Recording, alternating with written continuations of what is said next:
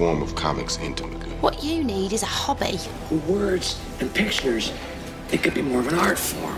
What the fuck are you talking about? I don't know. It's pretty goddamn weird. A guy dresses up like a devil and a blind lawyer, you know? We have to do Aquaman. No one with a lick of sense would watch that show. The word fan actually is a, an abbreviated form of fanatic. And there are some people who fit that category. I believe comics are a last link to an ancient way of passing on history. You can put on a uniform for football year round, nobody cares. Basketball year round, nobody cares. Put on a Star Trek uniform, people get a case of the giggles. Yeah, hi. Somebody told me you make comic books here. That's from Superman? Smallville. You have been trying that Jedi mind shit on me since the eighth grade. It doesn't work. Oh, it works. You guys must read too many comic books or something. People do not masturbate in the DC universe. That was the biggest load of crap I've ever heard.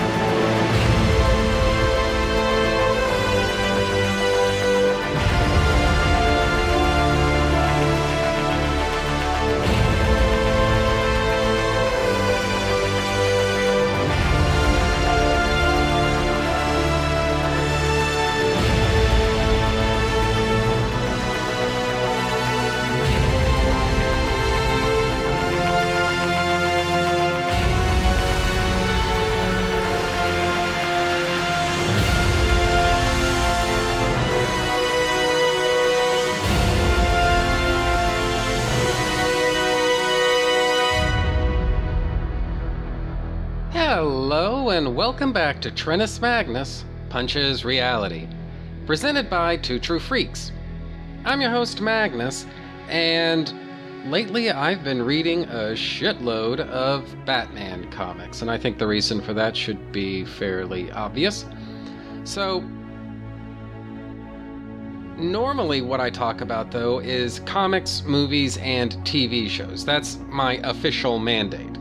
You know, but as many of you know, you longtime listeners, what I what I've been known to do is basically spend quite a lot of time talking about a particular uh, character or topic or theme or idea or storyline or just what have you, right? And the reason for that is because where the rubber meets the road with my podcast, I use a pretty simple format when you think about it, you know? I have six episodes where I talk about basically anything I want. Then I have a seventh episode where, at least on paper, what I'm supposed to do is join forces with uh, Chris Honeywell so that he and I can just shoot the bull with one another about various alternative types of topics. And then I have an eighth episode where I always, always, always talk about Smallville. And then I start all over again with six more episodes about whatever I want, and then another seventh episode with Chris Honeywell, then another eighth episode about Smallville, wash, rinse, repeat, right? And so I guess the structure of my show allows. Basically, what it allows is for me to be a little bit creative with my content, you know? Basically, the stuff that I release week after week. And I think one of the things that I at least like about my show, apart from the sort of scattershot nature that it can have, at least at times, is it, it can also provide focus. You know, it can be as, I guess, neurotic and sort of ADD as I want it to be, or it can be as focused as I want it to be, you know? It's all up to me, you know? And as it relates to, I guess, recent months, obviously, you know, there's been a lot of Batman for me, you know, a lot of Batman comics that I've been reading. And today, what I want to do is talk about a particular Batman uh, story that, again, this is one of those Batman stories that isn't going to end up on anybody's greatest Batman stories ever told list. It's just not that important a story. But at the same time, this is one of those stories that I've always really enjoyed. You know, it's always had a high place in I in my esteem of Batman and who and what this character is, and what uh, the Batman titles were at this time. You know, and yeah, hell with it. I'm just gonna get right into it. Basically, I'm gonna be talking about a two-part Batman story called. Well, I don't think it actually has an official name, this two part story. I don't think it has an official name, but it is nevertheless a two part story. So I suppose what we can do just for um, ease of classification, we can just uh, call this story The Crime Smith. And as I'll get into a little bit later on in this Uh, in this discussion, I love the idea of the crime smith, but like I say, I'll circle back to that later. For right now, though, the first comic that I'm going to be talking about is Batman number 443. Batman 443. Cover date is January 1990. On sale date is November the 28th, 1989. Cover price is $1. Penciler is Jim Aparo. Inker is Mike DiCarlo. Writer is Marv Wolfman. Letterer is John Costanza. Colorist is Adrian Roy. Associate editor is Dan Raspler. Editor is Denny O'Neil. Title is The Coming of the Crime Smith. Story synopsis is as follows Batman saves a family of joggers from some street thugs who are attempting to mug them. This isn't a completely solo mission, though. Tim Drake is along for the ride so that he can observe Batman in action and understand what fighting crime in Gotham City is really like. This is all part of Tim's training to become Robin. Actually, I'm going to put the synopsis on, on pause and say the decision to train Tim Drake as Robin was made in Batman number 442, the issue immediately preceding this one. So, you know, those of you continuity hounds who are listening, bear that in mind. To get back into the story synopsis, though, later, back at Wayne Manor, Bruce calls Lucius Fox and asks who Jeffrey Fraser is and what Lucius, uh, Lucius knows about him. Lucius explains that Jeffrey Fraser is a consultant who was used by Wayne Enterprises three years ago and single handedly saved one of their projects. Bruce explains that the reason he was even asking is because Fraser called recently offering some, some help with trouble that Wayne Tech has been experiencing lately. Elsewhere, Commissioner Gordon and some Gotham City cops have found a dead body. Not much is known for certain yet, but the cause of death is obviously burns. The weird part, though, is the flame started inside the body and then worked out. Batman is watching the whole thing from the shadows when he sees a flash of light near the crime scene, and so he heads off to investigate. He tumbles onto a robbery in progress and finds some thugs in the middle of stealing millions of dollars worth of fur coats. Batman intervenes and takes down two of the three thieves. The third one refuses to talk, though. Even Batman can't scare him into answering just who has arranged this robbery. The next day, Bruce and Lucius meet with Jeffrey Fraser and his secretary Raya. Bruce hammers out a deal whereby Fraser will restore public confidence in Wayne Tech in exchange for five years of funding for his scientific work. Later that night, Batman visits Gordon at his home. Waking Gordon up, Batman asks uh, if there have been any unusual break ins lately where thieves have circumvented high tech security systems. Gordon explains uh, to Batman that there's been a string of recent burglaries which fit that profile. Elsewhere, in a secret hideout, a petty thief called Montgomery Marr meets with an unknown underworld crime boss called the Crime Smith. The Crime Smith, it turns out, plans crimes for other people to carry out in exchange for a cut of the money. The crime smith agrees to use Montgomery Marr for a robbery that he's been planning. He then fires a mysterious dart into Marr's neck, calling it a guarantee against Marr betraying him to the authorities. Later, Marr and his crew easily penetrate a sophisticated security system in order to steal a shitload of luxury and exotic cars.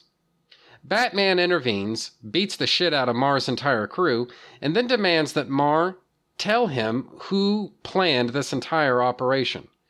Marr says the name Crime Smith, at which time he bursts into flames and dies a pretty grisly death, leaving Batman to wonder just who the hell the Crime Smith is.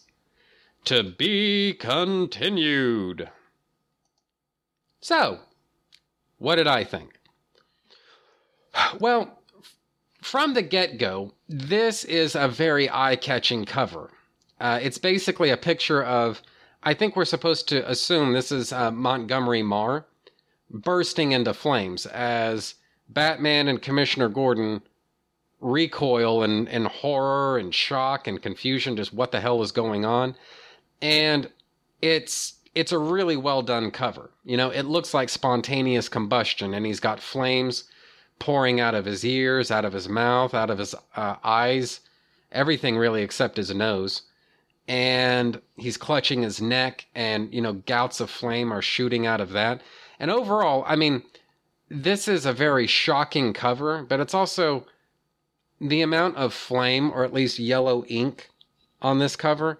It it's almost like it's overdone. I mean, I realize this is supposed to be a pretty horrifying sight, but it's it's there's so much yellow on the cover that it blocks out other detail in the art. And so I'm not criticizing you understand. I'm just saying that there's a there's a clarity uh, to this cover that is perhaps well, maybe it's not everything that it could be, put it that way. Nevertheless, this is a, a pretty eye catching cover. And this is one of the things that caught my eye about this cover when I first picked it up when I was a kid. Now, full disclosure, I did not actually buy this comic book when it was brand new on the shelves. I traded for this comic book as a back issue. And basically, what happened was there was this kid that lived just up the street uh, from me when I was uh, nine years old. And basically, what was going on was actually, I may have been, t- uh, I may have either been 10 years old or about to turn 10 years old. But either way, basically, what was going on was I was trying to get my hands on as many Batman comics as I possibly could. And so, you know, I would buy comics or I would trade for comics as much as possible. You know, the idea being that was, at least at that time, probably the most efficient way for me to expand my collection. Because, you know how it is, you're 10 years old, you don't have a job, and you don't really have a car to go to the LCS or to go to Walden Books or just to go to wherever to pick up your stuff. And so instantly you're limited in terms of the new issues that you can buy. But in terms of the back issues, I mean, unless you know somebody who has a collection of back issues with which they're willing to part, then pretty much the LCS is your only real option if you're a child in 1990. And so, as it happens, somewhat luckily for me, there was a, a kid that lived up the street from uh, my house, and he had a not a huge collection of Batman comics, but he had a fair number of Batman comics that he was interested in in parting ways with. And so I was able to trade him some G.I. Joe action figures in exchange for some Batman comics. And as I recall, I think the ratio that he and I worked out was one G.I. Joe action figure for one Batman comic. And so that is how I came about getting my grubby little paws on Batman number 441, 442, and 443. I basically had three G.I. Joe action figures that I'd I'd somehow gotten my hands on. God knows I didn't buy them off the racks. But I'd somehow gotten my hands on some G.I. Joe action figures, and so I pretty much just used those as currency because in 1990, I think G.I. Joe action figures were still a thing, but I don't know that they were. I don't think they were quite as prolific as they had been earlier in the 80s, right? Well, this kid, he still loved G.I. Joe. This guy, Adam, that lived up the street from me that had these Batman comics, he he still had a fixation for GI Joe, and so I, I guess bartering for Batman comics using GI Joe as current GI Joe action figures as currency. That's about as good a metric as anything else, you know. But you know, the fact is, neither of us had any money uh, to use to facilitate these transactions. So pretty much the only option either of us had was some kind of a barter. I should mention here that he had a couple of of Batman comics like I say, but the way it goes in my mind is his dad was a little bit of a collector when he himself was a kid because he had a fair number of of Silver Age Batman comics. And what really stands out in my mind is that there were a lot of Batman comics from the late 50s and the early 60s, which, when you think about it, I mean, that's a pretty fucking weird time for Batman comics, but nevertheless, that's how it happened. And so he had just reams of these late 50s, early 60s comics. And like I say, the thing that really stood out in my mind was Batman comics. I mean, I'm sure there, I mean, in fact, I, I know for a fact that he had some Flash comics in there as well. But in 1990, I think Batman was pretty much the center of my attention. You know, I think that's where a lot of my uh, collecting focus was. You know, when it, uh, it, it pretty much it all came down to Batman. I mean, I, it's not like I I ignored Superman that year, but I spent a considerable amount of time uh, tracking down as many Batman comics as I possibly could. Oh shit! And I can't believe I forgot about this. Um, in addition to the aforementioned uh, Batman 440, 441, and 442 uh, that I used to, uh, or sorry, 441, 442, and 443. I think that was it. That I used uh, G.I. Joe action figures uh, as bartering tools. I also, in that same transaction, managed to get the first three parts of Batman Year Three. I had to, I had to buy the final chapter of Batman Year 3 as a back issue just sometime I went to the LCS. But otherwise, I got a good chunk of that story from this kid, Adam, right? And, you know, the thing about it was, I didn't really like Adam all that much. I thought he was kind of a jerk. But, and I, and I think the, the feeling was pretty mutual, actually. But I guess toys and comics, they make strange bedfellows when you're a kid because you know, he and I were able to put aside our differences at least long enough for him to take delivery of my G.I. Joe action figures and for me to take delivery of his Batman comics. So I guess in the end, everything worked out. It just, the guy was kind of a jerk. So whatever. Anyway, this cover though, and here's the point this cover was one of the things that really caught my eye when I was digging through his inventory and I knew for sure that what I wanted was to go home and have this comic book in hand when I did. And sure enough, that's how things played out. So, this wasn't exactly my first exposure to Jim Aparo's work. I I believe, without double checking, I think he had at least one or two stories uh, that were reprinted in the greatest Batman stories ever told. But that was like 1970s era Jim Aparo, when, in fairness, I think he was a little bit more on top of his game. You know, I think by this point in uh, Jim Aparo's career, well, it's perhaps fair to say that his best days were behind him. So, in any case, uh, like I say, pretty eye catching cover. Not exactly the most technically perfect cover that you've ever seen. And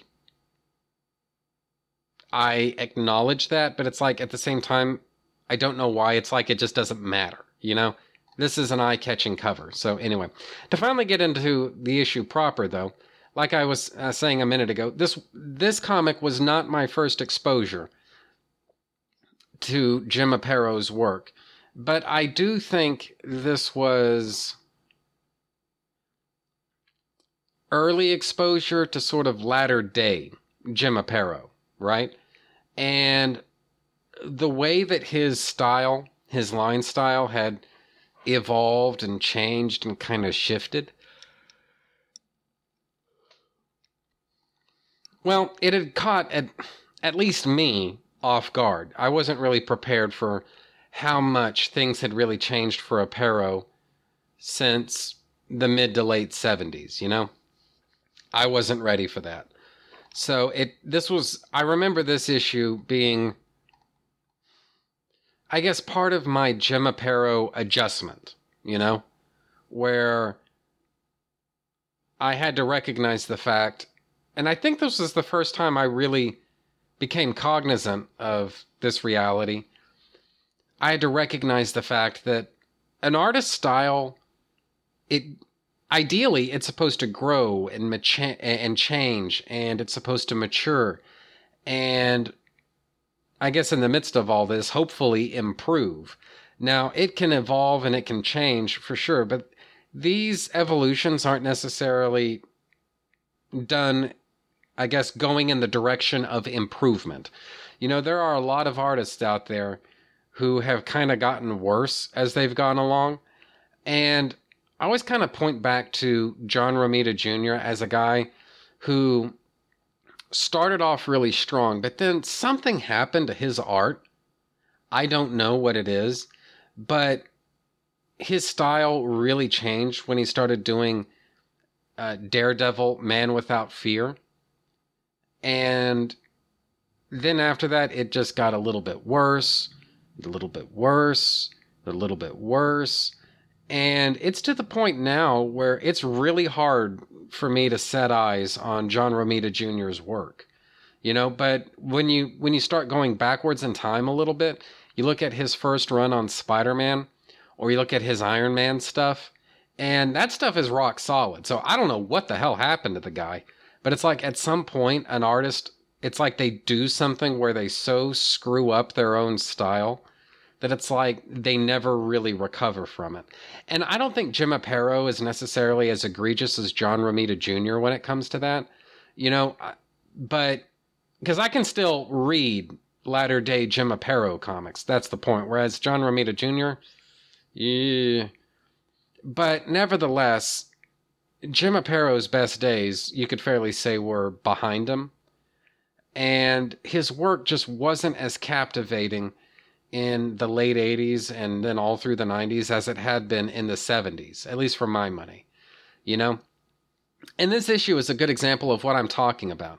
You know, from a technical standpoint of telling a story visually, it's a this story is about as good as anything that Jim Aparo has ever done. But if you just look at the line style, you know, just look at the work. I don't know. It's it's like something just kind of changed at some point, you know? So, anyway. But I'm here again, I am rambling. So, this to to continue with uh, the story and getting in, and getting into uh, page two. This is this really this whole two-parter is this is a very interesting take on Batman, and it's not one that you see just everywhere. It's like if you just describe it to people, you know, a lot of people would say, "Yeah, this is what I love seeing Batman do." But it's like so rarely do we see him do stuff like this. And a good example of what I'm talking about, it's actually right here on page 2, where the father wrestles one of the uh, the muggers and basically tries to defend his family from getting shot to death, right? And as he's struggling with one of the muggers, the gun we see this kind of POV shot at the at the bottom of uh, page 2 where the mugger sort of twists his gun back in and points it at the father and the son is watching in horror and Batman is watching all of this happen and instantly you know what Batman's emotional content is with all of this. You know, um, a family being attacked by a mugger, or in this case, a group of muggers, and the parents are in mortal danger while the child helplessly watches. Gee, I wonder why Batman would take something like that personally. So, as all of this is happening though, Batman is watching, but he's not he's not seen yet, you know? But the instant the the gun gets pointed at the father, Batman flings a batarang and it whacks that guy. This is taking us into page 3. It whacks one of the muggers right in the hand and this is again, if you just describe what's happening, a lot of people will tell you, "Oh yeah, yeah, this is great. This is what I love seeing Batman do." You know, he takes uh, he temporarily knocks one of these muggers out of commission by throwing a batarang and and socking him right in the hand. But as he's doing all of that, he lowers a, a rope, and it looks like he snares one of the other muggers and uh, basically just drags him off. And at this point, the third mugger is bordering on panic. You know, he's just firing his gun wildly, he's running around, and he's trying to make his escape. He wastes all of his ammo, and so he just, he, at this point, he just makes a run for it, you know? And he runs over to Alfred's limo where Tim is sitting inside and watching all of this happen and he's begging for whoever's inside the limo to let him in so that he can uh, make his escape. And obviously, Alfred isn't really too interested in helping criminals escape from Batman. So the mugger, and this takes us to page five, the mugger just sinks in despair. And he's just kind of babbling at this point. He's saying, Oh God, oh God, what did I do? What did I do so wrong?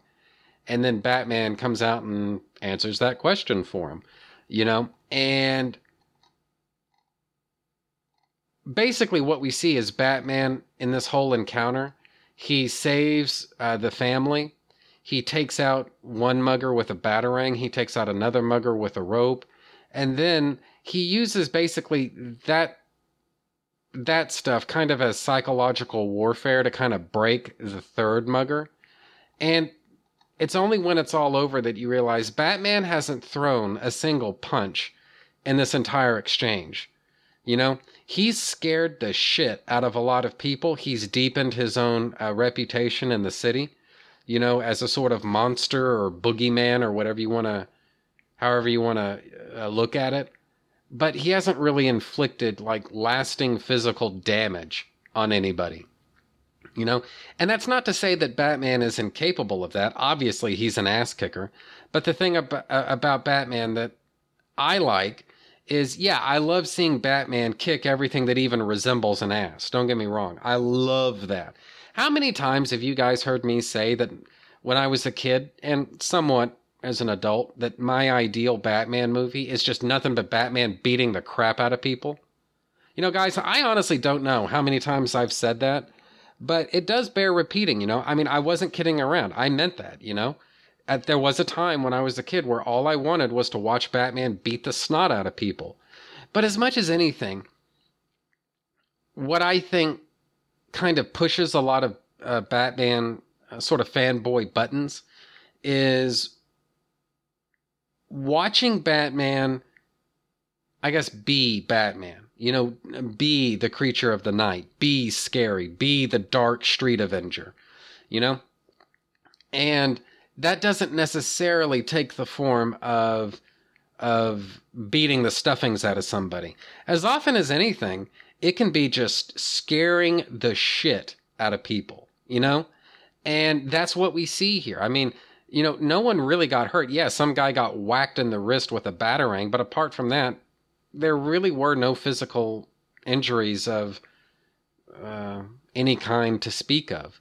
And yet, these guys, when they get out of jail, these guys are going to go to the bar and they're going to talk to people about what Batman did to them. And when they're in jail, they're going to tell other people in jail how Batman scared the hell out of them. And then, you know, when they uh, go off on some new job, perhaps in a year, a year from now, they're going to tell the stories about how they shot Batman and the bullets just passed right through him. And, you know, it speaks to criminals as a superstitious and cowardly lot, you know? And Marv Wolfman doesn't just put the story on pause and say, and this is Batman being a dark, mysterious creature of the night and criminals are a superstitious and cowardly lot. No, you see it in action. And to me, that's always the better way to do characterization, you know? Don't tell me, show me, you know? And we see it, you know? The first six pages of this issue, or five pages, I should I should say, the first five pages of this issue show us But just in case, you know, there's anybody who's reading this and is retarded, we get into page six where Batman somewhat explains his methodologies to uh, to Tim, and this is when you discover that this is all part of Tim Drake's training and vocation to become Robin. And Bruce explains that the idea is to always minimize danger for any civilians in the area as well as for yourself. Don't let anyone see you unless you want them to. And duh, of course, that's how it would have to work. You know, I mean, the risk that Batman takes every time he goes out on the street is some criminal firing off a lucky shot and then he gets nailed right in the head. Boom. Batman's dead, you know? So what Batman has to do is strike from the shadows, you know, take people out through kind of passive means, you know, or take them by surprise, you know, and stuff like that. The idea of swooping down into the middle of everything and putting his hands on his hips, da da da da, I'm Batman. Halt, evildoer! You are under arrest. I mean, that whole kind of Adam West thing. Look, I love Adam West. I really do. I love that take on Batman. But that's not the version of Batman that we're seeing here. This is a dark, driven, gritty Batman that lives in a very dangerous world where he has to do dangerous things. And the only way to really make that happen successfully is to give himself the winning edge. And so what he has to do is throw batarangs from the shadows, you know, set traps for criminals so that they snare themselves and basically they take themselves out of commission. And then he basically just thins the herd one by one by one. You know, instead of trying to fight everybody all at once, he just picks them off one at a time. And that is just such a clever and obvious. It's so obvious. This is this is the perfect way to do it. And this I think is what people enjoy seeing with Batman where he just picks criminals off one by one. And yet, how rarely do we see that in comics? You know? I mean, you see it a little bit in uh, Batman Begins, I think, but for the most part, this isn't something that you see really even in the movies. I mean, you see it a couple of times in Batman the Animated Series, you see it in the odd comic book here and there, but for the most part, you know, Batman is typically shown to do this kind of stereotypical overachieving superhero kind of a thing where he just dives into this huge gang of violent criminals who are all armed with guns and somehow he's able to take them all out because I'm Batman. You know, and no, that's not the way it would play out. He, I mean, he would get turned into Swiss cheese, okay? So the smarter play is always to have Batman strike through kind of stealthy means. You know, he strikes from the shadows. You know, he sets traps. He takes people out, you know, one at a time so that the final guy is basically pissing his pants in fear, you know? And that's just such the smarter way to go. It's not that Batman isn't a good fighter, he's a great fighter. But nobody can take on 12 guys at the same time. You know, that's just, that's insane. And so, anyway, I'm not trying to belabor this, and I know I'm belaboring it, but, you know, the point is, this is just such an obvious way to do a Batman sequence, and it's just how rare do you ever see a Batman sequence like this? You know, it's just really well done. And speaking of well done, again, this is on page six, right here in panel three. I dig the coloring in this panel because one of the things that a colorist has to do is create contrast. You know, different things have to stand out against uh, backgrounds. And a colorist ideally is supposed to be not exactly uh, the same way an inker embellishes art, but a colorist still has to embellish the art. And so, what Adrienne Roy does here on page six and panel three is she kind of creates a sort of a depth of field with the color where Bruce is standing closest to the fireplace and, as it happens, to the camera. And so he's got this fiery red, kind of monochromatic uh, coloring on him, right? Tim is a little bit further away. He's he's uh, sitting behind uh, uh, Bruce on the couch, and he's sitting a little bit further away from the fire. And so he's this uh, sort of a, a a softer orange, more of uh, more of like a yellowy sort of gold type of a color. And then finally, Alfred is standing behind Tim, and it's this sort of a drabby, sort of a brown color. And all of this is basically determined by how close they're sitting to the fire. And so there's contrast that's being created in the coloring here. Bruce is red, Tim is yellow, Alfred is brown. But at the same time that there's contrast going on, Adrienne Roy is also creating depth of field with the light, which is coming from the fire in the fireplace, you know? And this is just such a great a, a great effect, you know? It's subtle, it doesn't call too much attention to itself, but if you notice, you notice. And I think it's really well done. I really enjoy this, you know? So the other thing uh, that's happening here is uh, Jim Aparo, like I say, his line style has kind of suffered a bit, but he still has mastery, I suppose, over the fundamentals of of visual storytelling, of graphical storytelling, where Bruce in this panel, his facial expression is he's correcting Tim about something, right? Tim is being a little bit inquisitive. He's asking questions and he's trying to understand things. And then Alfred is holding Tim's coat, standing behind Tim. And three different things are, are being accomplished just in this one panel. Bruce is, is playing the part of the kind of brooding mentor. Tim is playing the part of being uh, the the inquisitive um, understudy, I suppose. And then Alfred is there to say, "Hey, Tim, it's time to go back to uh, to uh, your uh, school dorm, right?" So three different things are being. Uh, this is just a really fucking well done panel, I must say. I mean, when you really start analyzing everything that's happening in this one panel, you know, between the coloring, between the art, between the writing. This is a really well done panel. I mean, uh, again, I don't want to beat it to death here or anything, but you know, sometimes in life, you know, you come across a panel that is just it, just ridiculously well done on a technical level, and well, here we are. So, moving right along, getting into page eight, Bruce places a call to to Lucius Fox. And as I recall, Lucius wasn't a major part of Batman comics at this time. I mean, now he's a huge part of Batman. But back in these days, he was around, but mostly he was just, you know, the, the kind of warm, friendly, amiable guy, amiable guy that ran Bruce's companies for him, but he wasn't like a major character in the books, right? So I kind of like this iteration of Luci- of Lucius. I mean, I see the appeal of um, Lucius Fox as a kind of Q for Bruce Wayne. I see the allure there, but I don't know. Well, whatever.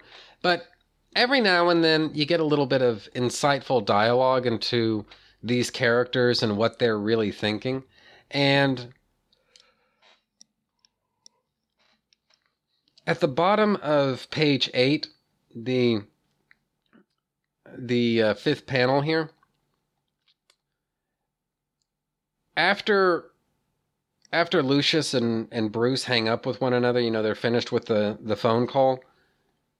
Mrs. Fox says to Lucius, uh, she says, Bruce Wayne, actually interested in work? Will wonders never cease? I thought he left everything for you to handle. And Lucius's answer to that is incredibly insightful. He says, Bruce is sometimes hard to figure out, hun. Sometimes you think what goes on in Wayne Enterprises is the last thing on his mind. Then he'll suddenly say something to prove he knows exactly what we're doing. He's a fascinating man, hun. Simply fascinating. And it speaks to the fact that Bruce's disguise is intentional. You know, Bruce wants to be seen as a, a playboy sort of dilettante, but his facade, his disguise is not necessarily perfect. Every now and then, people do see through him. And I'm going to be coming back to that before too long. But Lucius knows that Bruce Wayne isn't, he's not always what he appears to be, you know? So I'll circle back to that later. Elsewhere, uh, getting into page nine, again, this is one of those things that I just fucking love seeing in Batman comics, you know, where Gordon and the Gotham City police they found a dead body and they're talking over the details of it and everything. And a lot of things get established on this one page. Again I Marv Wolfman is just such a badass but Marv Wolfman is just awesome at the top of the page, basically what gets established is not only has there been a murder, but the cause of death is basically somebody was burned to death. And then on top of all of that, the the burn path was it started inside the victim and then worked out, meaning he burst into flames inside and then the outside of his body burst into flames. So that's the first thing that gets established. The second thing that gets established, just for new readers who are just joining us, as there would have been in 1989, which is technically when this issue came out, there's a little bit of universe building in in panel 2. And Gordon says, "When I first came to Gotham, I thought this this city couldn't sink any lower. Every day proves me wrong." And then in panel 3, we see that Batman has been spying on the police this entire time, and so he knows exactly what's going on. And so, just in three fucking panels, guys, that's it. That's all Marv Wolfman needed. He establishes three different things in three different panels before shifting gears into something else. And I'll get to that in just a second. But one of the things that really works for me about this about this page, apart from just how economical everything is, is what it says about Batman. I mean, yeah, he and Gordon really do have a partnership with one another. You know, Gordon depends upon Batman to do certain things that Gordon himself cannot do, you know? And in turn, Batman depends upon Gordon for access that Batman just doesn't have. You know, so there is a quid pro quo that's going on here. You know, but any other writer, I'm convinced, any other writer would have shown Batman talking to Gordon, and Gordon would have relayed all of this to Batman directly, right? And Wolfman doesn't go for that. Instead, what he does is he has a, uh, a, a CSI basically explain to Gordon what exactly he's found. He has Gordon react to that, and he has Batman listen in, and Gordon never even knows that Batman's there. You know, Gordon doesn't even know that he's sharing information with Batman at this point, and I just fucking love that. You know, I love the fact that Batman is throughout this whole issue, he's always, well, not always, but he's frequently shown to be an observer. He waits in the shadows until he sees something that uh, requires his his attention and action from him, and then he gives it his attention. He takes action or whatever you know? But as much as any as anything he waits in the shadows and he just sort of observes things you know? He listens he watches and he learns you know? And i i really like that aspect of of batman. I like that characterization of batman you know? And these two issues are really or this issue in particular is just chock full of it you know really well done so, another thing that's well done is at the bottom of page nine, Batman sees a flash of phosphorescent light. You know, uh, he just happened to be turning his head and he sees it off in the distance. So he decides to go investigate.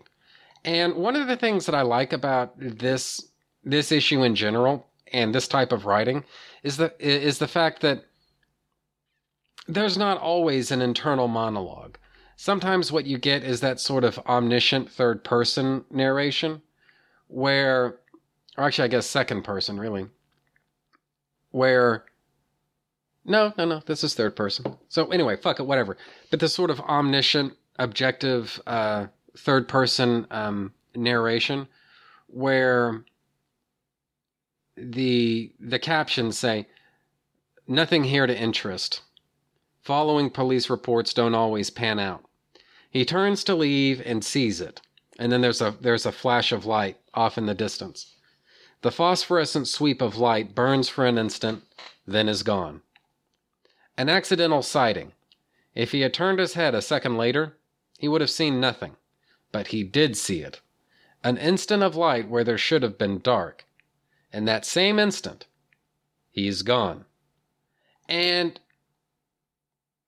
I like that. I like that type of narration more than first person. I really don't know when everybody got such a boner for first person narration, but guys, it, it it's pretty fucking tired, you know, because you know, if this had been like first person narration written by I don't know, like Frank Miller or something like that, it would Batman's internal monologue as he's sitting here hunched in the shadows.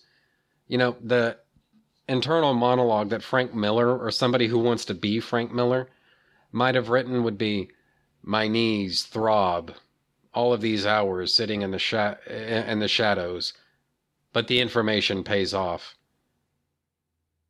and then part of being a detective is investigating new information when you find it i see a flash of light where there should have been darkness and I decide to investigate. It's just fucking, I don't know. I mean, look, that kind of hard boiled internal monologue type stuff. I mean, yeah, sometimes it's fun to read and I kind of enjoy it, but guys, it's just tired. You know, I really wish we could go back to these third person narration um, captions where you don't really get inside of the character's head, at least not from a first person standpoint but you nevertheless get the flavor and the gist of what they're doing and why they're doing it, if not necessarily word for word what they're thinking, you know?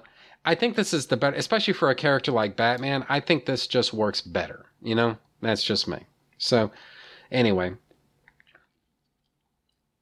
From there, this is getting into page 10, where we're seeing Batman the detective in action here, where uh, page 10, panel 1, he sees a uh, a dead security guard, and and he's just rattling off just sort of mental notes to himself. He think uh, the internal monologue, or at least the captions. I don't know if this is an internal monologue, but the uh, the captions say poison, quick and silent. He was dead before he could know what happened. Then he moves on to the uh, the electronic lock it says the lock reads cards imprinted with a personalized computer code. It's been electronically bypassed. Then he sees a security camera, and the the caption says the correct wire was severed. Any other would have set off the alarms as well as photographed the intruder. And basically, what we're seeing here is Batman making sort of like a mental inventory of the uh, the intruder's mo what did they do? Why did they do it? How did they do it?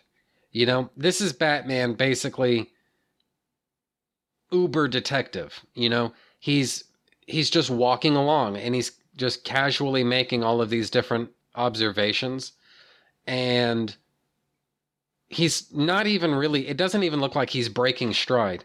You know, he's just walking along very calmly sees the guard, identifies the cause of death, keeps walking. He finds the electronic lock, recognizes that it's been bypassed, keeps on walking. He sees the he sees the security camera and sees that the correct wire was cut. He keeps on walking. And I just fucking love that. You know, I mean again, this is stuff that you Marv Wolfman doesn't put the story on pause to say, "Look how subtly I'm writing this character."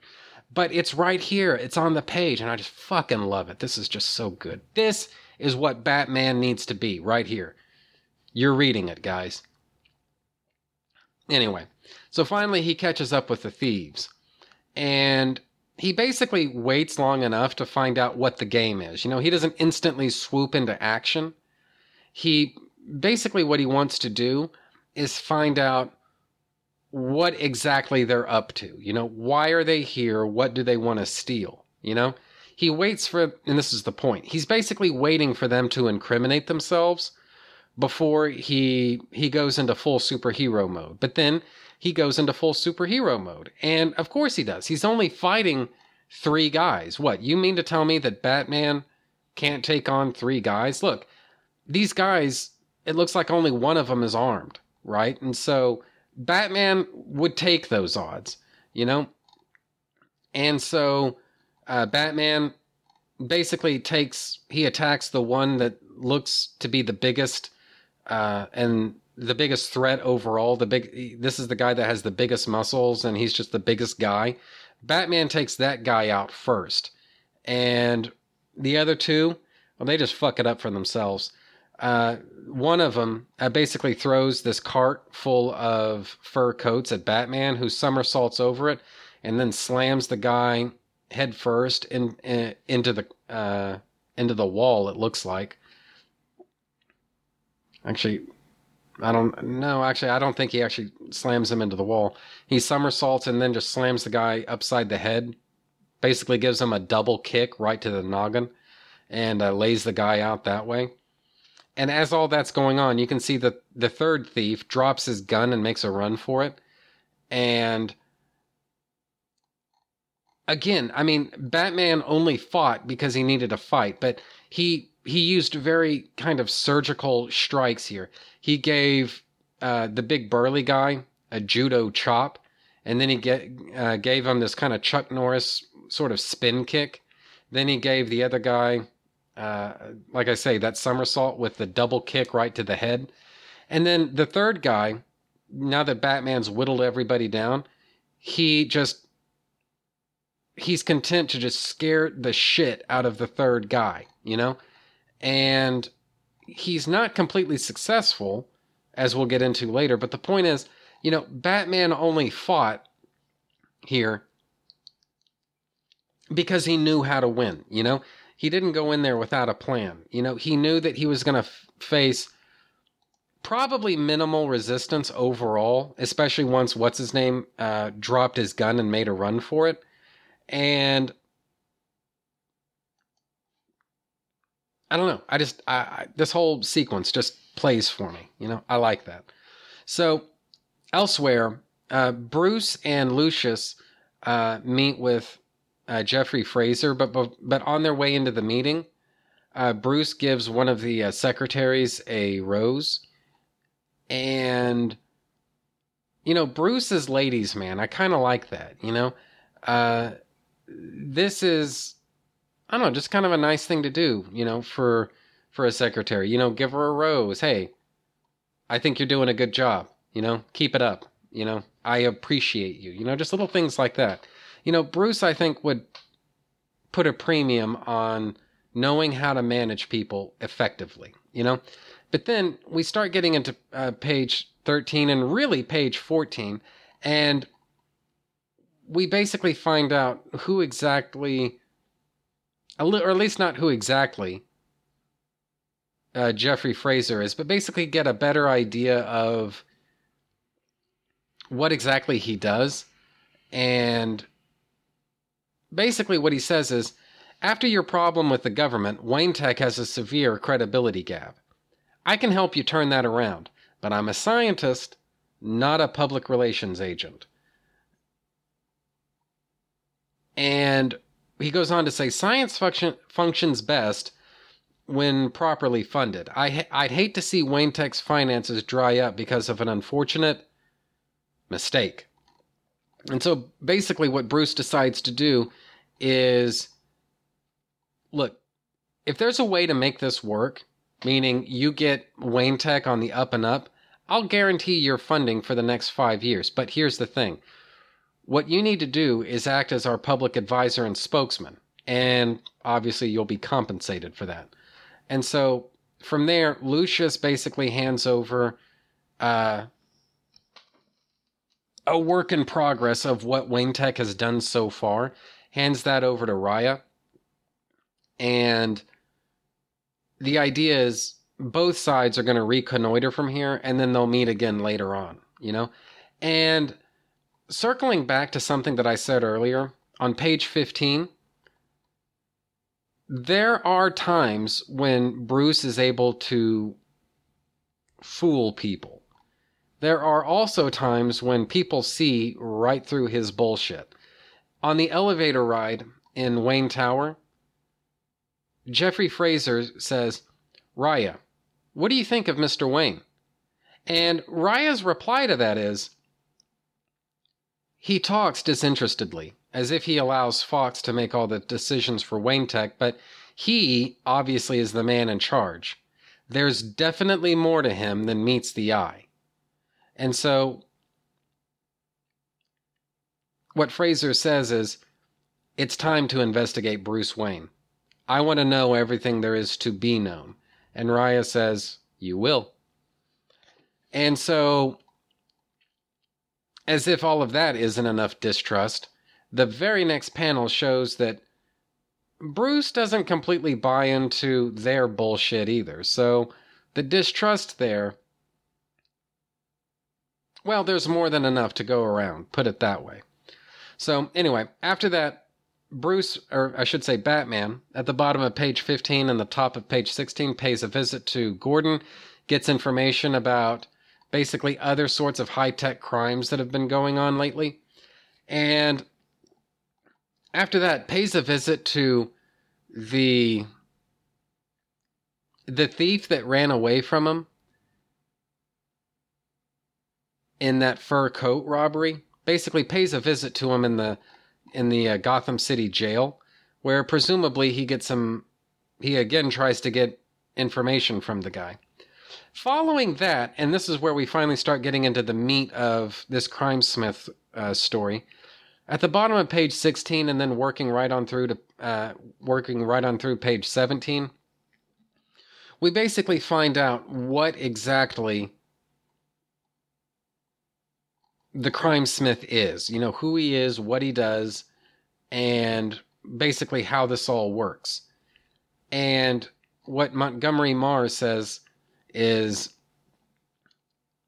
he, meaning a friend of his, Reese, he said that you you work them out on computers, you figure everything out. He said if you follow Crime Smith's plan, there's no way you can fail. And it goes on to say, or actually what he said earlier was, Reese, he said you plan crimes for people like us to pull. And here we start getting into something that when you think about it, how logical is this? You know, there are I guess, technology savvy nerds that live in Gotham City.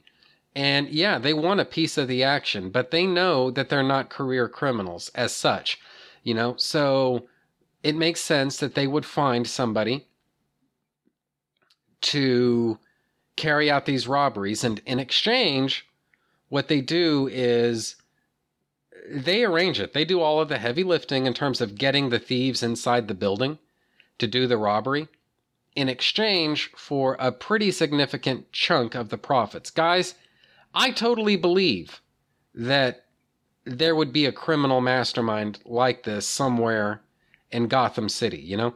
Somebody who keeps things as anonymous as possible.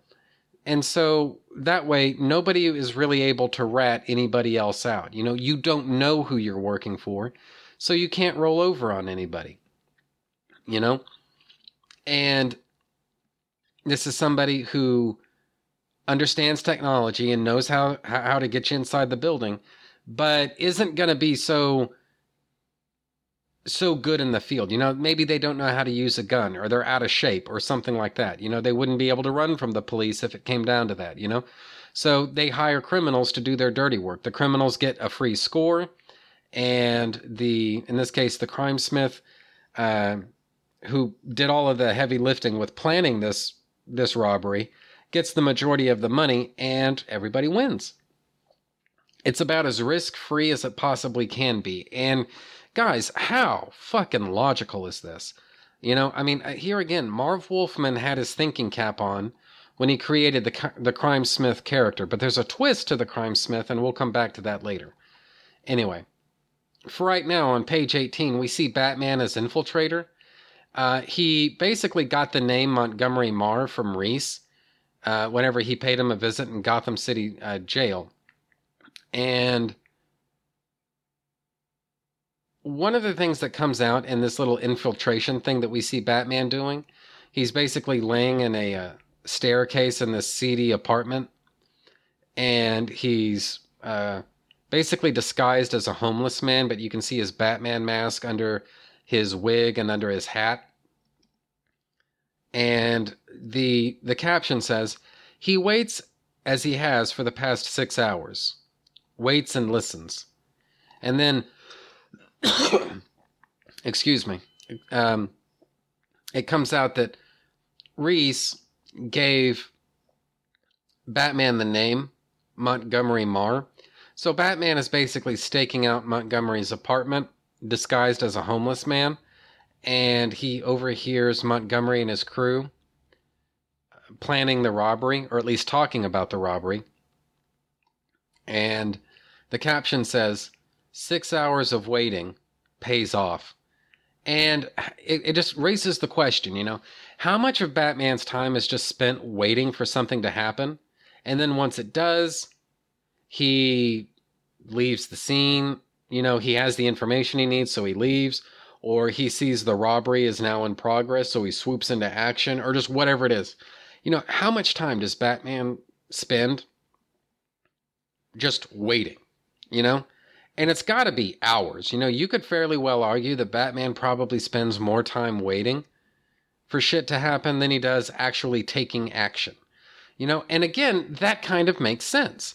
You know, I mean, if what you're doing is if you're on a stakeout and you're just waiting to hear specific information, that's going to entail a lot of waiting.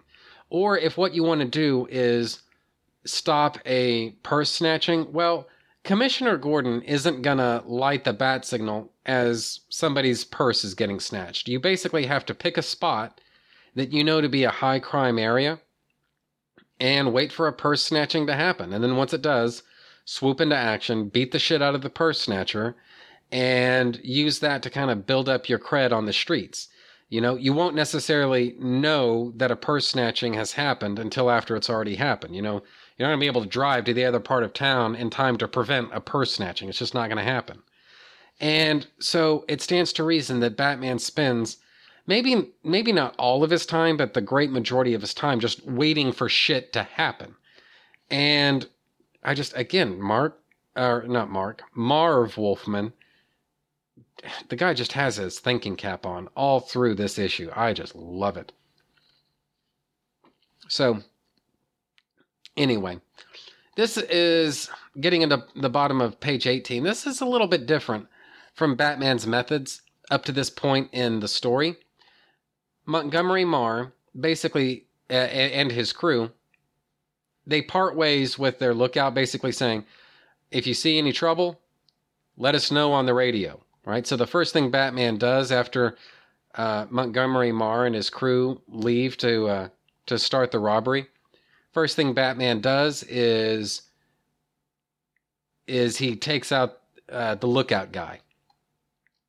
Now, Montgomery Marr and the crew, they have no idea how much trouble they're in.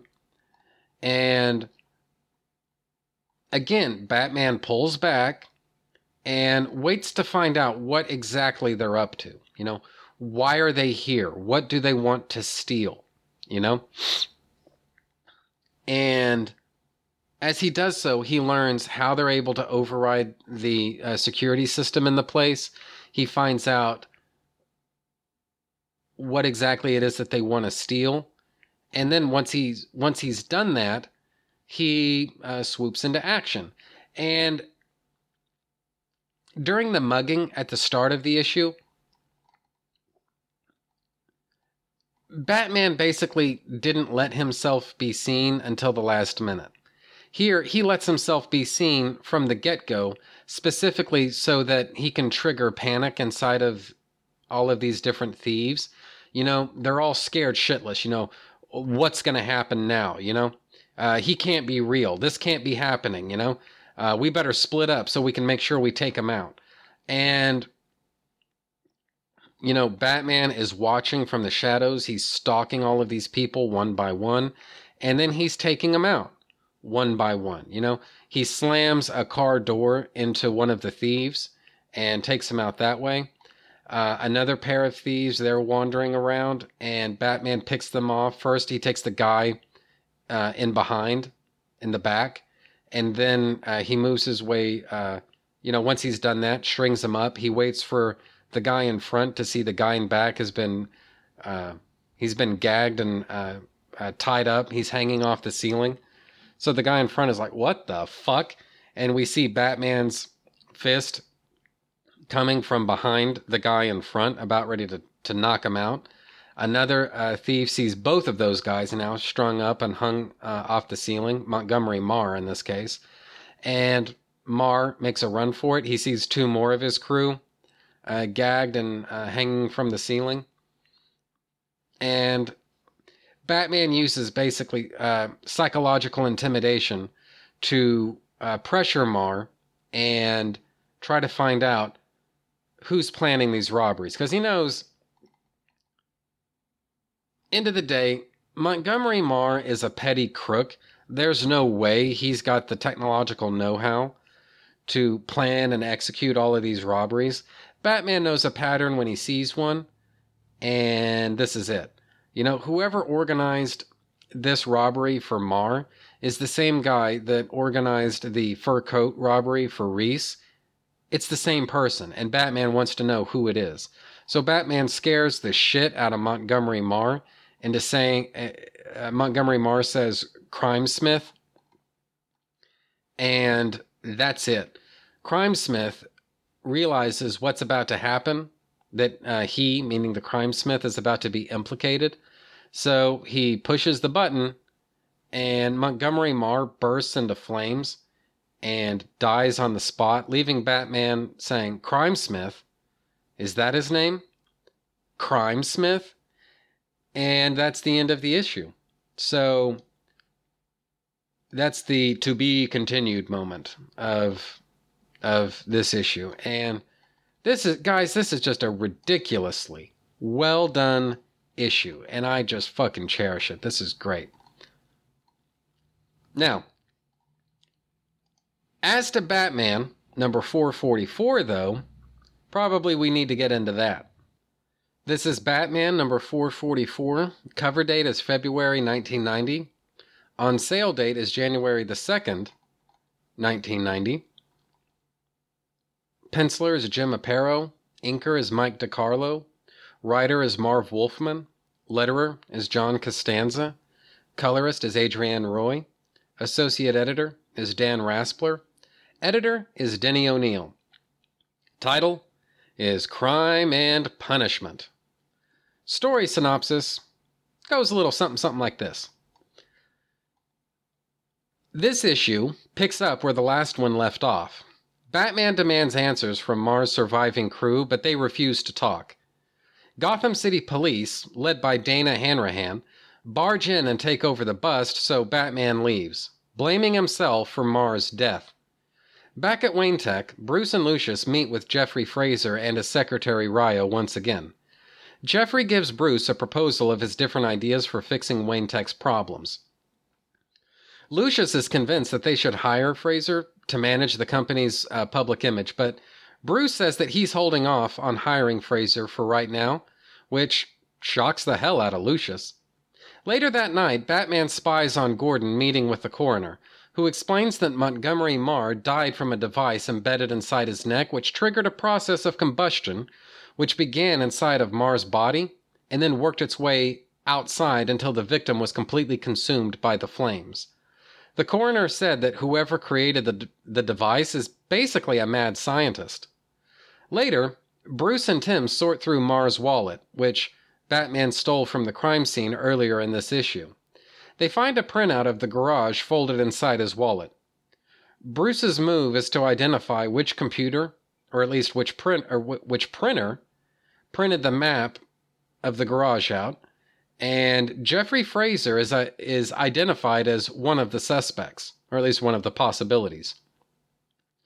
Bruce compares the printout to the proposal that Fraser provided in the meeting uh, from earlier in this issue and realizes he's found his man. So Batman swings into action. After Tim provides a list of properties owned by Fraser, Batman finds Crime Smith's hideout and is forced to run a gauntlet of different uh, traps that are designed to kill him. As he does so, it comes out that Raya is the real brains of the operation. She is actually the crime smith. She just used Jeffrey Fraser as a frontman specifically to misdirect anybody who might ever come looking for the crime smith. The flames uh, that Fraser triggers eventually blow up the chemicals in the lab. Raya uses remote controlled machine guns to silence Fraser before he can implicate her as the real crime smith, and so Batman narrowly escapes death as the crime smith's hideout is burned to the ground. The end. So, what did I think? Well, literally, uh, right from the start, this is just a really cool cover. I dig this cover. It's basically a sort of generic, um, almost like a pinup shot of Batman sitting on top of a building with his cape flapping majestically in the breeze and all of these Gotham City skyscrapers uh, in the background behind him. And he's basically just keeping watch over his city. And I just love this kind of imagery. I mean, it doesn't really work so well to, like, if you were to picture Superman, you know, squatting down on top of a building like this, sort of like a predator, it, it just wouldn't work as well, you know?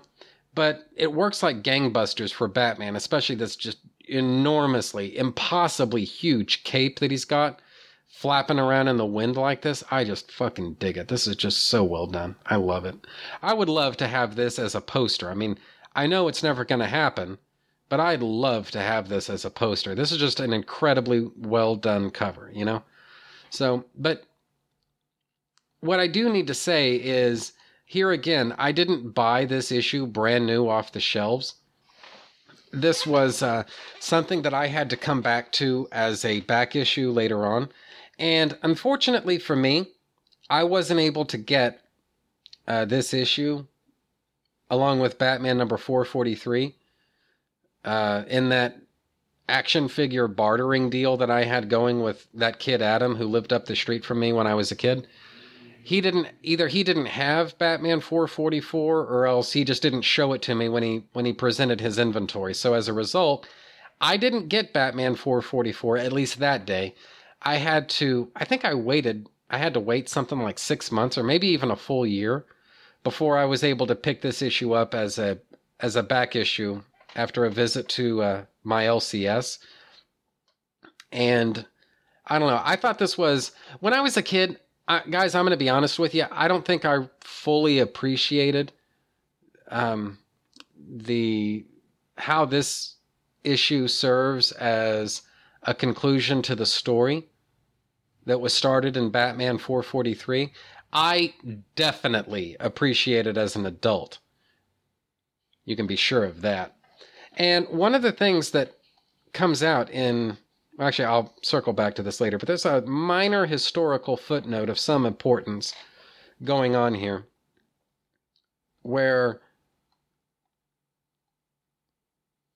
well whatever like i say I'll, I'll just come back to it later so anyway to finally get into page one though it picks up literally where the last issue left off you know batman kneeling down over the smoldering remains of what used to be montgomery Marr. And you can still see that you know there's smoke and tiny little traces of fire uh, in what's left of the body. And it's overall it's just you know pretty gross to look at you know? And the captioning really does a good job of setting the scene you know the art is really well done don't get me wrong but the the narration the narration boxes basically say or the caption boxes i should say uh, what they say is his flesh and blood are still warm to the touch the stink of sulfur thick and suffocating Most of what was Montgomery Marr, third rate thief, is simply red stained ash crumbling to the ground or scattering to the wind. And this is just pretty grisly stuff. And one of the things that I kind of like about this, it comes out on page two, is one of uh, Montgomery Marr's uh, uh, crew.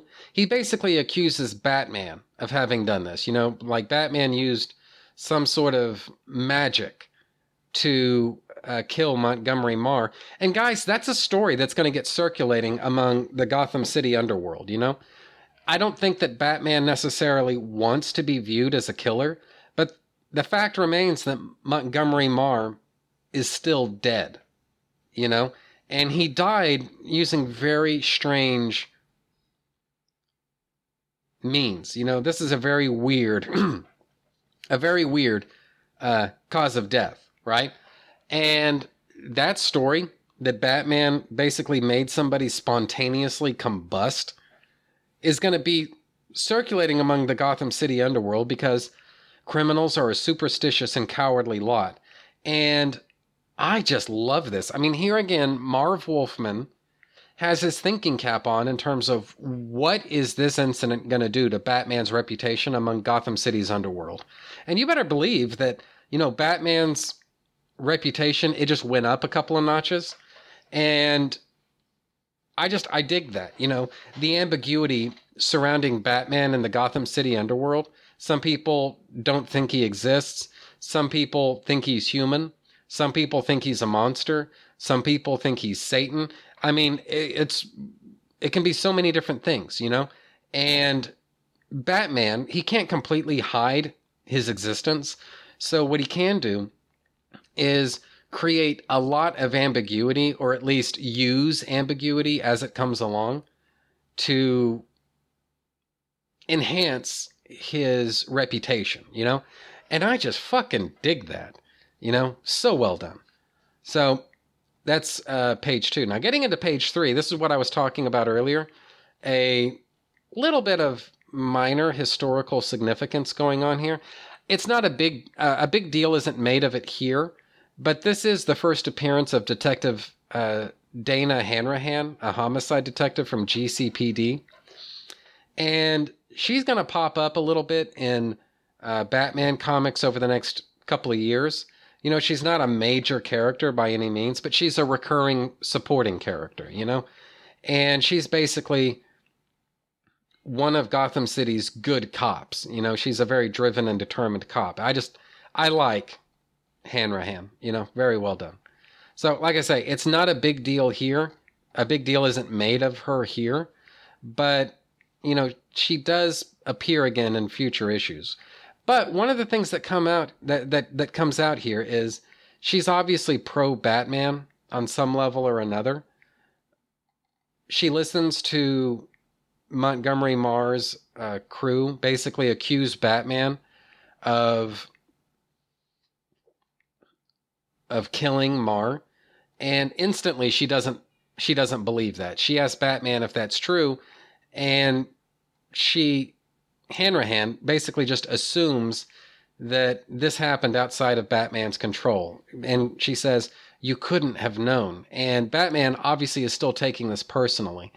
So, anyway, really, really well done. And we see on page four, the first panel, Batman is. He's hanging around the Batcave. He's obviously disappointed that he couldn't save Montgomery Marr. I mean, yeah, the guy may have been a crook, but let's be realistic guys. Nobody, but nobody deserves to die the way that Montgomery Marr died, you know? That's just way over the line. So, anyway. Moving right along, we get this we get this brief meeting between uh, uh, Maya, or sorry, not Maya, Raya, Jeffrey Fraser, Bruce Wayne, and Lucius Fox. And after the other two leave, Bruce and Lucius compare notes on what exactly they plan to do with uh, Jeffrey Fraser and his and his services. And Lucius is shocked as hell to discover that Bruce isn't committed to to hiring Jeffrey Fraser at least yet. You know? Again, it's not it's a big deal isn't really made out of this, but you can tell that Lucius doesn't completely understand what's going on here. So anyway, I just like that. You know that Bruce doesn't always in fact he rarely tips his hand even with somebody like Lucius Fox. I I just I like that. And speaking of things I like, I, I spent enough time gushing about this in the last issue, but on page five, what we've got here is Batman spying on Commissioner Gordon's meeting with the coroner. And here again, you know, Batman doesn't take the time to get this information from Gordon. He basically spies on Gordon and then listens in on whatever Gordon hears and then he acts upon that. You know, he's not necessarily doing this with Gordon's permission. Now, obviously, he and Gordon are allies. I mean, I'm not saying that they that they're not, but you know, this is you know, this is something that Batman is doing independently of Gordon. And this, when you think about it, I mean, this kind of puts Gordon in the position of not having to pick and choose what he tells Batman. You know, Batman basically has access to everything that that Gordon knows, everything that Gordon hears. And so it's logical that, you know, Gordon doesn't have to censor himself because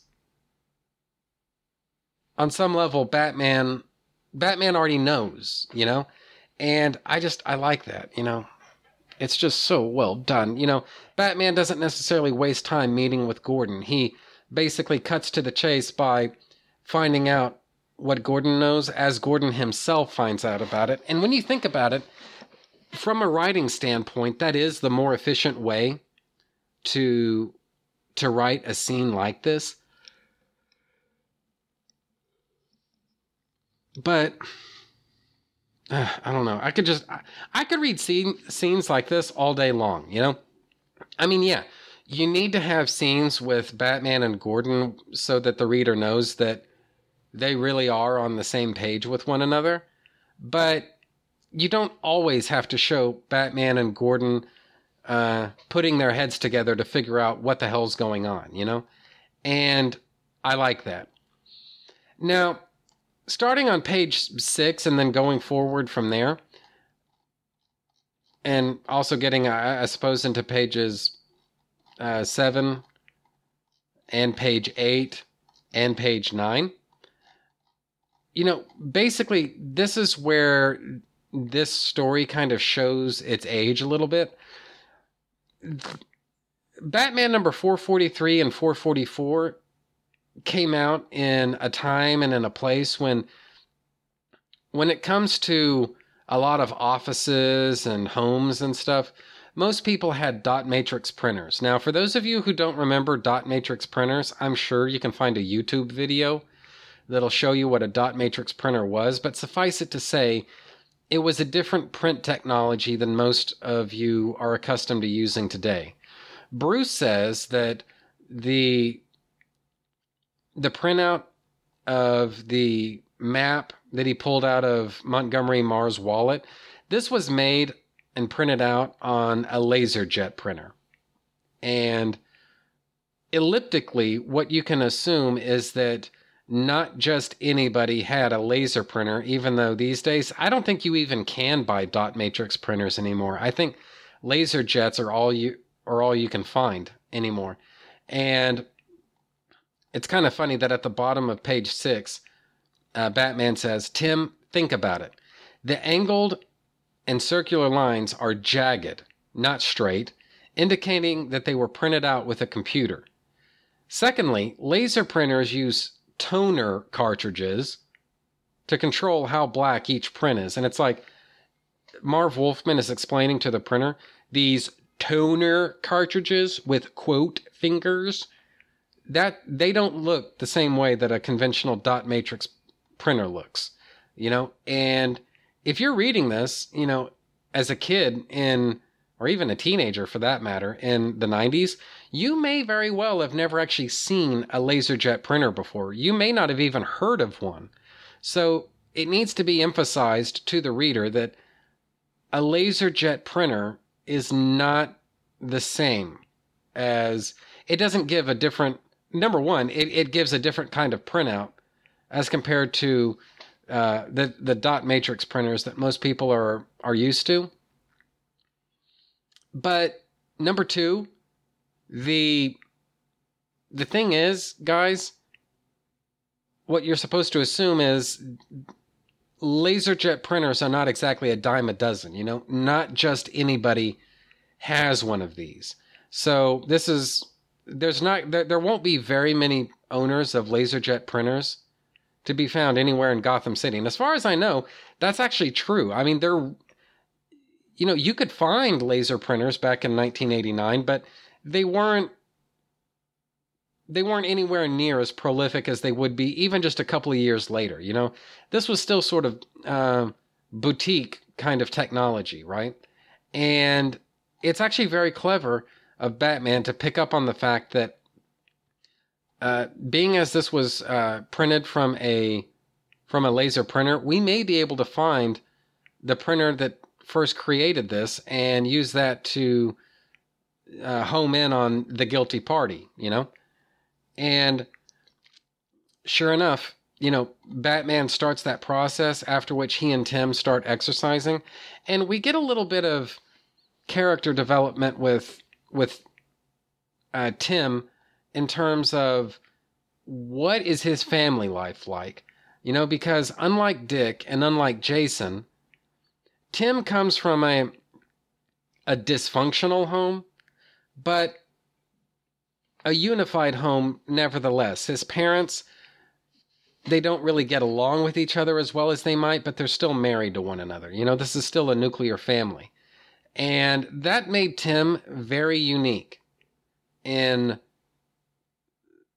I guess in terms of the succession of Robins that there'd been up to this point, Dick Grayson was an orphan.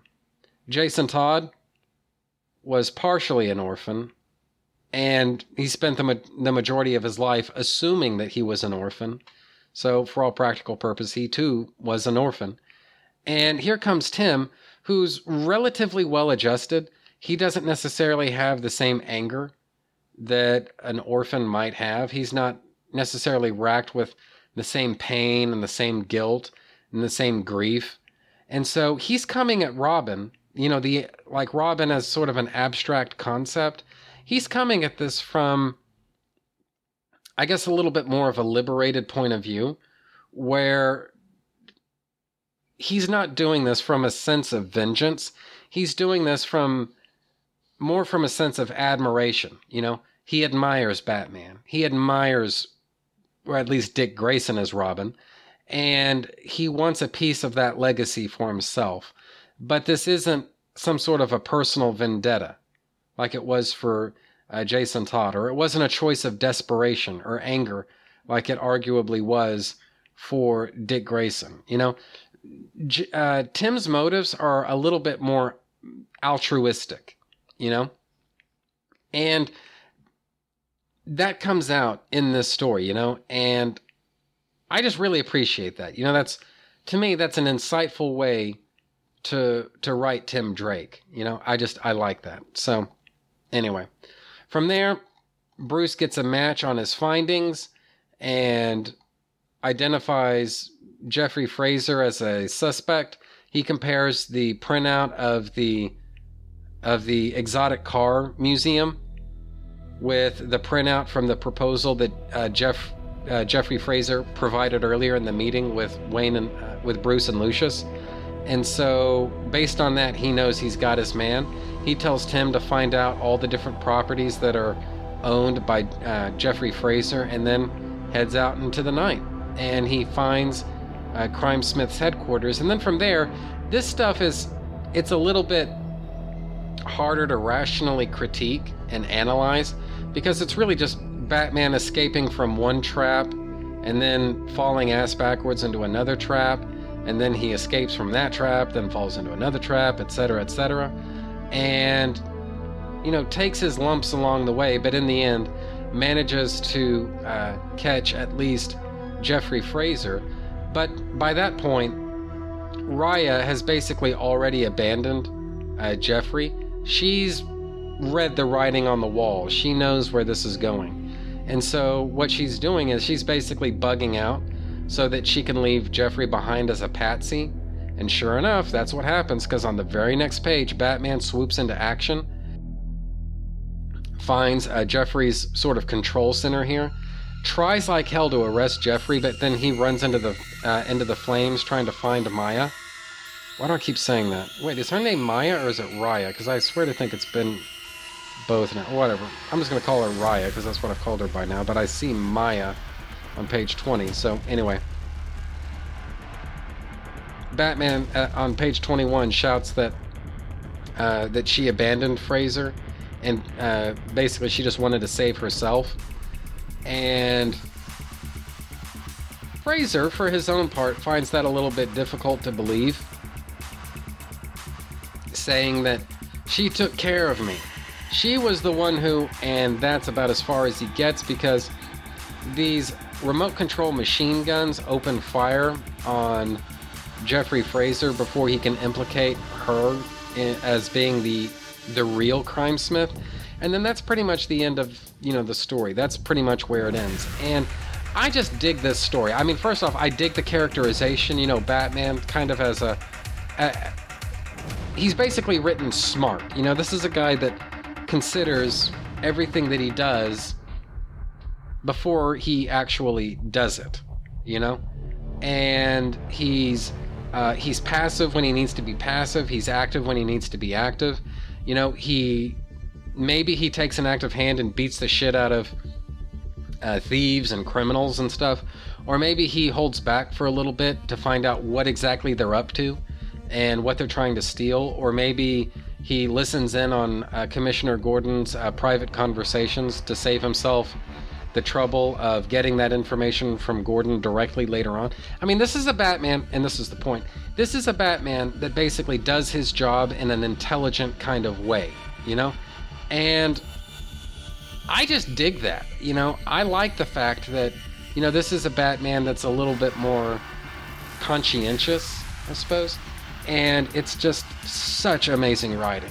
And the real the real, I guess, beauty of these issues Batman 443 and 444 is that I don't know this to be true, but I'd imagine they go for pretty cheap as as uh, back issues, and so you can find these issues for not all that much money, and it's a it's just a fun and, uh, and enjoyable two part story. You know, Batman up against this shadowy, invisible crime boss, and you know doesn't really catch his you know, he doesn't really get his man. He does. He never really puts handcuffs on the guilty party, and it allows the crime smith to return in the future. Now, I don't think the crime smith ever does, but it is at least possible that she could come back at some point in the future. And I just really enjoy this story. This is just a fun Batman story. It's it, it's very enjoyable. I love it. So, highly recommend it. And uh, like I say, I don't know that this story has ever been reprinted. I'm pretty sure it hasn't been, but you can find these issues as back issues for pretty cheap, I would think. And so, anyway. And that is pretty much that uh, for me this week. Now, as to next week, I've got a little bit of an idea of what I'm going to be talking about, but I haven't completely made up my mind yet. I haven't really committed to it. So I don't want to make promises and then have to change my mind later. So my point is, though, is that I think is pretty much it for me this week. So, bye, everybody. I will see you next week.